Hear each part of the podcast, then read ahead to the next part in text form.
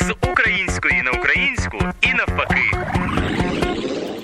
Отже, вітаємо усіх вас на світлій хвилі. Зараз переходимо до нашої мовознавчої рубрики. Сьогодні про таке: яка різниця між словами заказувати і обумовлювати? Коли правильно казати зумовлювати чи замовляти, вияснити чи з'ясувати? Також сьогодні з вами поговоримо про культуру мовлення у Австралії і дізнаємося, звідки пішов вислів час працює на нас.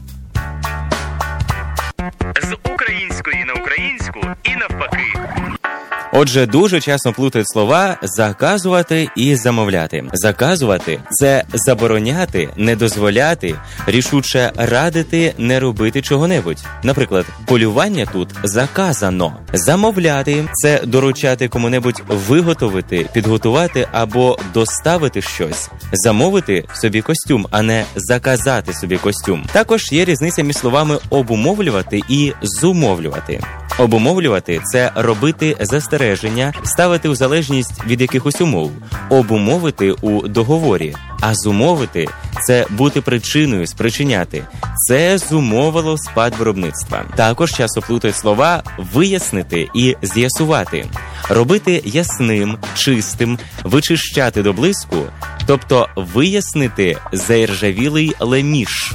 А з'ясувати це дослідивши, зробити ясним, зрозумілим щонебудь, розкрити щонебудь приховане, тобто з'ясувати причини, з'ясувати обставини, а не вияснити їх. З української на українську і навпаки. Ділові люди у далекій від нас Австралії одягаються традиційно. Костюм і краватка для чоловіків, костюм або сукня для жінок. У спекотних районах цієї своєрідної країни дозволяється більш вільний одяг, костюм у стилі сафарі або шорти без піджака та краватки. В Австралії майже усі розмовляють англійською мовою. Під час знайомства називайте повністю своє ім'я, а вже потім тисніть руку.